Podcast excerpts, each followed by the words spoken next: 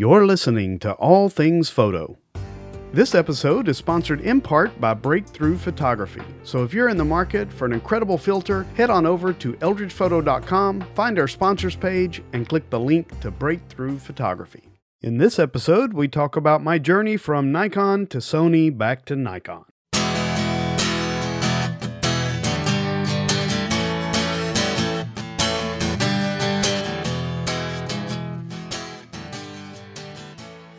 Howdy, folks, and welcome back to All Things Photo. This is episode one, and the title is There and Back Again. And in this episode, I really want to talk about my journey from Nikon to Sony and then back to Nikon and why I chose what I chose. It's not even scientific at all, but I don't think a lot of photography is, and I think part of the problem is is that we're turning it scientific. Yes, you have to have the science side of it, but you also have to have the artistic and the feel of it and the motivation and the inspiration. Photography is one of those weird art forms where you have to have both the left and the right side of the brain. If you subscribe to that idea, you've got to have both of them working together in order to produce something that is considered artistic or quality. For right now, I want to talk about why I swapped to Sony. If you listened to episode zero, you heard me talk about my previous job and that it was sucking the soul out of me. Well, it turns out that I think that's why I ended up switching to Sony. I had a D850 and I decided I wanted to go to mirrorless and I picked up a Z7 and it felt good in the hands. But since I was changing to mirrorless, I decided that I was going to give Sony a try because they were the leading and still are the leading manufacturer in mirrorless cameras. Picked up the Sony A7 R4 and I bought all the lenses. I sold my Nikon stuff at least most of it I sold. Luckily, I didn't sell all of it because, well, you see where we're at now. But anyway, so I bought the Sony with the idea that it was going to rekindle my love for photography. Now, I don't think my love for photography ever went away. I just think it kind of diminished a bit under the oppression of, of where I was at in life. And I used the Sony purchase as a way to Uh, rekindle that inspiration. And while gear can give you options and it can inspire you for a short period of time, I don't think new gear is what you can use to sustain the inspiration. So I picked up the Sony gear and I got it all and I started shooting with it. And I have to tell you, the Sony is an excellent camera. The autofocus is fantastic. I don't necessarily like how it feels in the hand, but as soon as I added a battery grip to it, it was fine. And then it had that big 60 plus megapixel sensor, and all of the features, the menu systems are, eh, you can get used to them, but they're not exactly great. But anyway, it's it the Sony is very customizable. Overall, it was a fantastic camera. The files out of it, I call them crispy. The files are crispy. I'd say very scientific there's no real feel to them. And that's not what you got out of Nikon, really. You always ended up with, I don't know, I think better files out of Nikon. And in the shadows, there were there was noise. So when you went into post production, and you know, you always exposed to keep the highlights, and then you can bring the shadows up. And I would bring those shadows up, and I would start to see noise pretty fast. And I think this is pretty much because of the sensor size of the Sony that we see all that noise. But still, I couldn't pull as much out of the shadows as I could with my Nikon D850. So I ended up putting the camera away. I mean, I, I, went to West Virginia and I didn't even shoot that much in West Virginia. The files that I got out of it were fine. I was able to manipulate them okay. It just never had that real feel to them that the Nikon had. Now, maybe it's because that's what I cut my teeth on and that's what I was familiar with, and whatever the reason, I just didn't feel that the files from the Sony were as good as those from Nikon.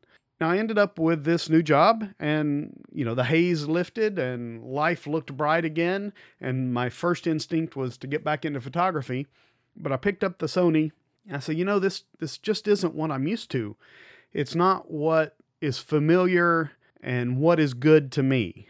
So I ended up just on the spur of the moment, I sent it all to B&H and I said, "Here you go. Tell me what you'll give me for it." They did, and I decided that I was going to change brands. Now, I gave Canon its fair share.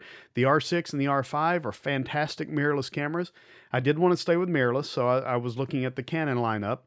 The RF glass is wonderful glass, but again, I started with Nikon in 2001 and I kind of just felt like I wanted to go back home. So I chose Nikon. Now, if you watch YouTube, and there's a lot of YouTube out there, you'll find out that a lot of folks, most folks actually, hate Nikon right now for whatever reason. It used to be Canon a few years ago, and before that it was Sony. So I think they just always have to find something they hate rather than just say that all of the cameras are good, find what you like to shoot and shoot it.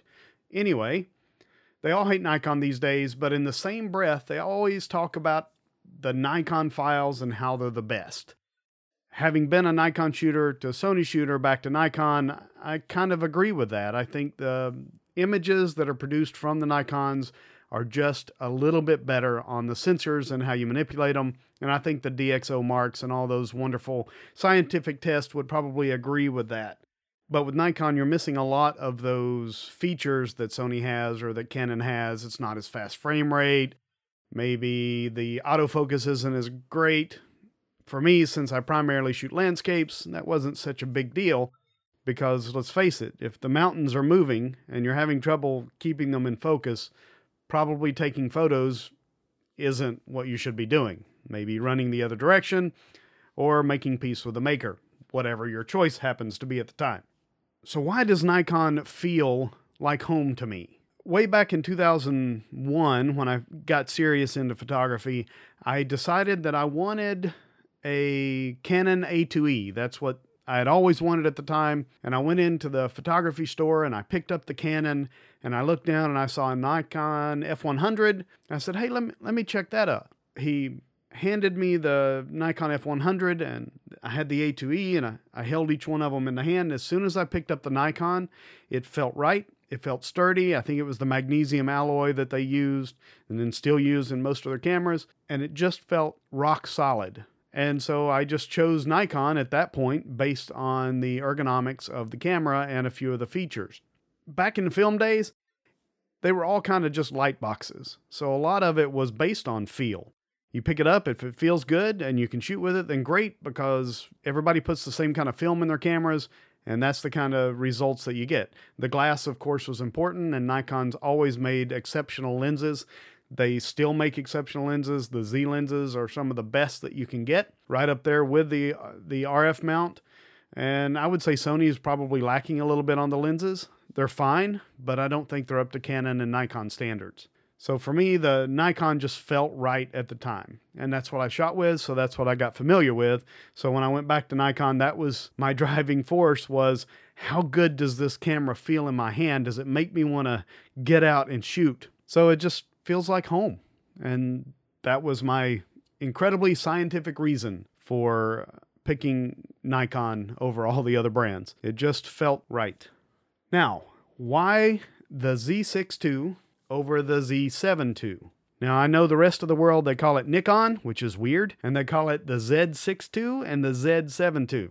Well, I'm an American to the core, so we're going to go with Nikon Z6 II and Z7 II. So why the Z6 II over the Z7 II? Well, obviously, going from Nikon to Sony, I lost some money in there. And going from Sony back to Nikon, I lost some money in there. And of course, I get to listen to my wife say, I told you so. And she was exactly right. In the beginning, she said, just get the Nikon because that's what you like. And I was like, no, I'll just get the Sony. I'll, I'll be up there with everybody else then. And she was completely right, and I get to hear that on a pretty regular basis and will until I get all the lenses that I want, and probably some after that. The Z6 II cost was a factor. I was looking at both the Z6 II, Z7 II, looking at the sensors.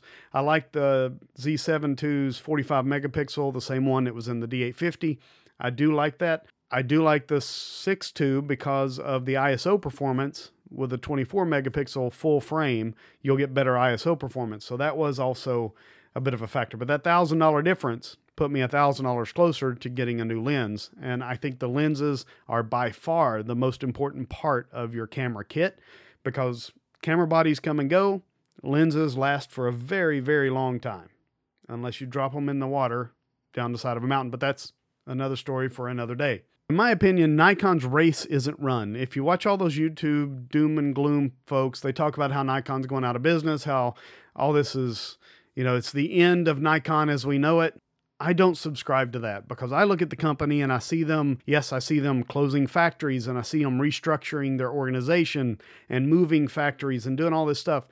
But companies that are going out of business don't restructure. Companies that are looking at the industry and saying, hey, we've got to evolve here. We're not doing this fast enough. And I, I agree, they're not doing it fast enough, but I think they're working on that what the company is doing, the restructuring and the refocus, I think all of that tells me that they're not gone yet. I chose Nikon again because of the cost. Again, I chose Nikon because of how it feels in my hands, and I really don't think the company is going anywhere right now. If they go out of business, then, well, looks like I'll probably be switching to Canon. But until then, I will shoot Nikon until it's gone. I think partially because my wife might shoot me if I change camera brands again. Anyway, ISO performance of Z6 is exceptional and it's got faster shutter speeds for those times that I might want to shoot wildlife. I shoot my kids hockey ever so often and in hockey situations, just like wildlife, the light isn't great, so you have to raise your ISO and you've got to do all those things and of course, when you're shooting wildlife and hockey or sports or anything like that, the faster frame rate is a good deal. You have more choices to choose from at the end of the day. I'm also planning on saving the money for the Z9 when it comes out, but chances are it'll take long enough to save the money that it will probably be the Z9 II that I end up picking up in the future. But that's that's my focus. But until then, the Z6 II will do just fine. It'll do my landscapes. It'll let me shoot wildlife and sports. It's a very versatile camera. It's got good video capabilities. So that's why I ended up with the Z6 II. So that brings us to the end of There and Back Again, episode one of All Things Photo. When you get a chance, send me an email, jason at eldridgephoto.com. Let me know what you think about this episode, about my choice to go from Nikon to Sony back to Nikon, let me know what brand of camera you shoot and why you've chosen what you've chosen. So until episode two comes around, get off the couch, grab your camera, escape, explore, and create.